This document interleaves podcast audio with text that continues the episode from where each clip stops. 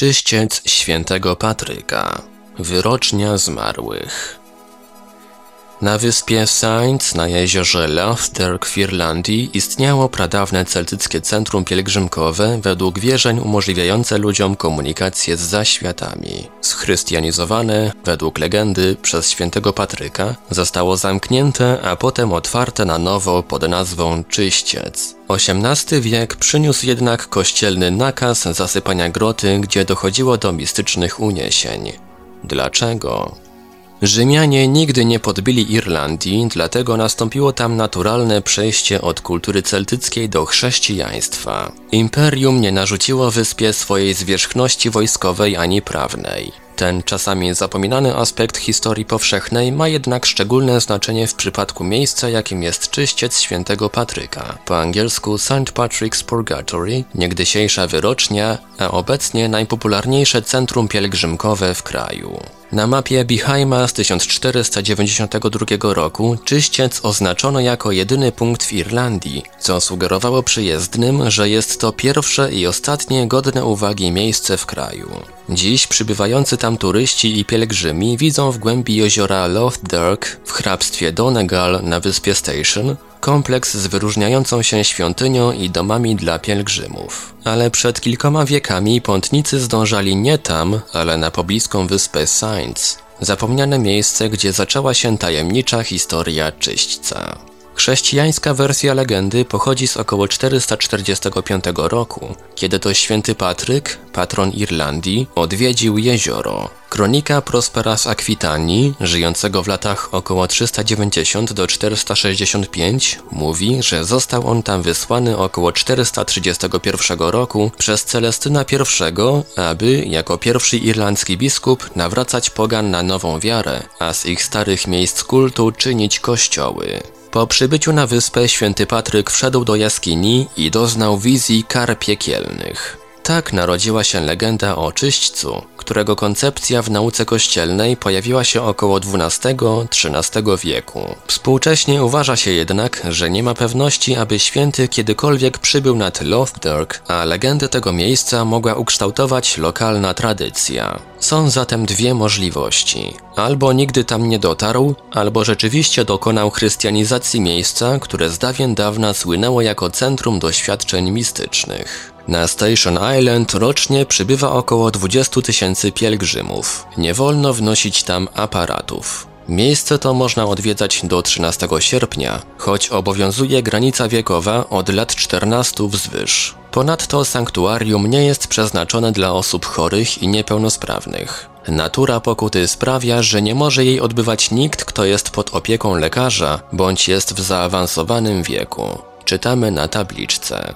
Początek pielgrzymki to przebycie jeziora i dotarcie do wyspy. Na miejscu, gdzie święty Patryk miał zejść do czyśćca, znajduje się bazylika, jednak tak naprawdę dawne centrum kultu mieściło się na pobliskiej wyspie Sainz. W XII wieku święty Malachiasz, ten od papieskiego proroctwa, zachęcił kanoników regularnych do osiedlenia się na wyspie Station. Postanowili oni przekopiować na własny wzór praktyki z sąsiedniej wyspy, gdzie znajdowała się święta jaskinia i gdzie czczono świętego Dabyoga, któremu miejsce to powierzył w opiece sam święty Patryk. O nim również nie wiadomo prawie nic. Oparte o celtyckie zwyczaje centrum kultu na wyspie Sainz w wyniku tej konkurencji podupadło. Dziś jest to miejsce opuszczone, a większość wiernych uznaje, że czyściec znajdował się właśnie na Station Island, choć wejście do niej zamknięto setki lat temu. Przetrwało kilka opisów pokutników, których wpuszczono do środka.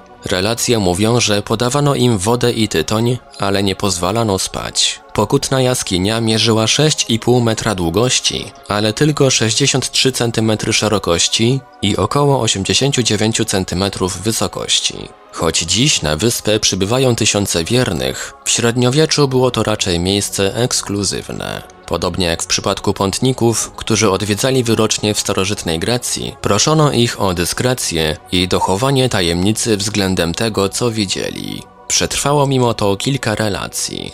Giraldus Cambrensis pisał w topografii Irlandii, że wyspę Sainz odwiedzały zarówno dobre, jak i złe duchy.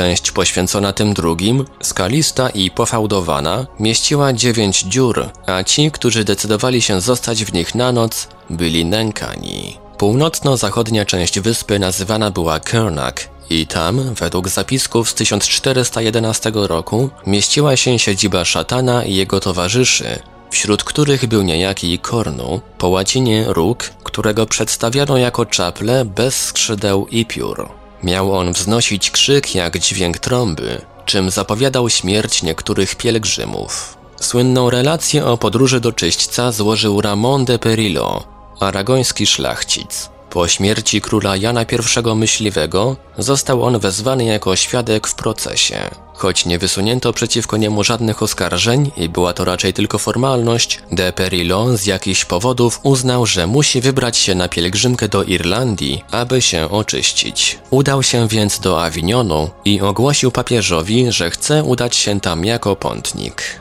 Papież jednak mu odradzał. 8 września 1397 roku opuścił miasto w towarzystwie krewnych, skąd przejechał do Paryża na dwór króla Francji, gdzie otrzymał listy do króla angielskiego. Następnie udał się do Calais, wypływając do Londynu w Dniu Wszystkich Świętych. Na miejscu dowiedział się, że król przebywa w leśnej rezydencji w pobliżu Oksfordu, gdzie szlachcic wkrótce się udał i gdzie został przyjęty. Po kilku dniach wypłynął wypożyczonym statkiem na Morze Irlandzkie. Będąc w Dublinie spotkał Rogera Mortimera, Earla March, który zaopatrzył go w dwóch giermków. Następnie przyszła pora, aby odwiedzić arcybiskupa Armagh, rezydującego w Dordan. Po załatwieniu reszty spraw, w tym wysłaniu listu do Nila O'Neilla, króla Irlandii, przyszedł czas na odwiedziny w czyśćcu świętego Patryka.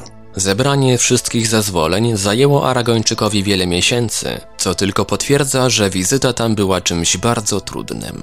Można zastanawiać się, dlaczego zamknięto pierwsze pradawne sanktuarium na wyspie Saints. Powodem tego był przede wszystkim konflikt między kościołem rzymskim a iroszkockim, w którym zwyciężył ten pierwszy.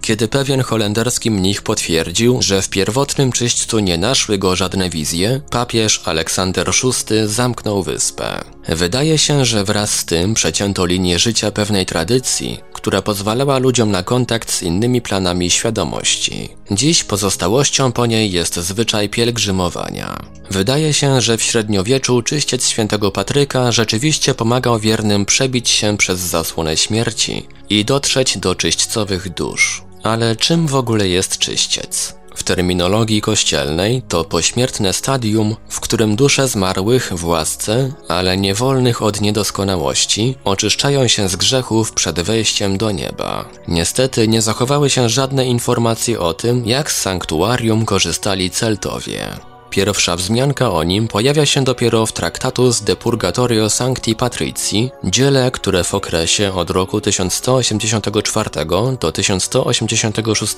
wyszło spod pióra cysterskiego mnicha Henry'ego Saltry. Zawiera ono opowieść o Sir Owainie, rycerzu, który zszedł do świata podziemi przez czyściec. Autor przyznaje, że bohater przekazał mu tą opowieść między 1148 a 1153 rokiem. Historia Sir Owaina podobna jest do opowieści o Eneaszu i jego podróży do Hadesu. Wydaje się nawet, że to, co praktykowano nad Lothdark, przypomina nieco antyczne misteria. Poszukiwacz wiedzy kilka dni spędza w osamotnieniu, po czym dopuszczony zostaje do wyroczni lub miejsca, w którym pojawiają się wizje. Prawdopodobnie to tego rodzaju praktyki odbywały się w czyśćcu świętego Patryka, zanim Kres położył im kościół. W obliczu braku źródeł historycznych lukę może pomóc wypełnić irlandzki folklor. W nim istnieje schemat, że bohater poszukiwacz schodzi do świata podziemnego, a następnie zostaje połknięty przez wielkiego połykacza i rodzi się na nowo. Antropolog Walter Evans Wentz zebrał wiele legend udowadniających, że w czasach przedchrześcijańskich wyspa Lothdark była łączona ze sferą życia po śmierci. Jedna z nich opowiada o locie Finie McCullu, mitycznym myśliwym wojowniku z irlandzkiego folkloru. W jeziorze miał też mieszkać potwór Korra. Pod tą nazwą znana jest także bogini proroctw. Z potworem, wodnym wężem, według legend walczył święty Patryk, który zbliżył się do niego i został połknięty. wyciąwszy sobie po dwóch dniach i nocach drogę z wnętrzności, przyczynił się do śmierci Kory, której krew trysnęła do jeziora, które od tej pory nosi też nazwę Loch Dirk, jezioro czerwone. Ciało węża miało przemienić się w kamień. Według innych wersji legendy, potwora zabił Finn McCall albo jego syn Conan. Według jeszcze innej, święty Patryk, by walczyć z Korrą, miał sprowadzić tu węże z całej Irlandii. Evans Wentz odnotował również, że według wierzeń starszych mieszkańców jezioro było ostatnim bastionem druidów. Podsumowując swoje wnioski, stwierdził: Myślę, że stara legenda mówi o tym, że święty Patryk zakończył walkę z druidami, a węże symbolizują tu pogaństwo bądź druidyzm. Autor dodaje, że jaskinia, która stanowiła centrum kultu już w dawnych czasach, mogła służyć do odprawiania ceremonii, jakie przeprowadzono m.in. w Newgrange, gdzie znajduje się ogromny grób korytarzowy z około 3200 roku przed naszą erą. W nakazach i ceremoniach współczesnego czyśćca świętego Patryka widać dokładnie ślady tych dawnych rytów inicjacyjnych. Jasne zatem jest, że wyspa, ważna dla druidów, przeszła poglądowy retusz, stając się centrum kultu chrześcijańskiego. Pewnie gdyby Irlandia znalazła się w rękach Rzymian, dawna wyrocznia zostałaby zamknięta, jak wiele innych miejsc lokalnego kultu. Co ciekawe, tradycja czyśćca świętego Patryka jest tak głęboko zakorzeniona, że gdy kalwiniści zdecydowali o jego zamknięciu, wiele parafii stworzyło jego własne kopie. W Klocher powstała wielka dziura w posadzce kaplicy, którą wypełniono wodą jako symbol świętego jeziora. Wycięto też koła, a na ścianach narysowano kredą postacie w ruchu. W 1789 roku czyśćcowa jaskinia na wyspie Station została, z rozkazu kościelnych zwierzchników, zasypana. Obawiano się, że wskutek coraz liczniejszych wizyt goście narażeni są na uduszenie. O tym, gdzie znajdował się czyściec, drugi, bo pierwszy przepadł bez wieści, świadczy do dziś lokalizacja bazyliki.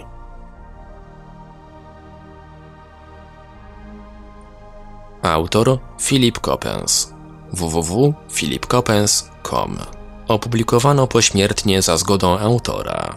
Tłumaczenie i opracowanie Portal Infra.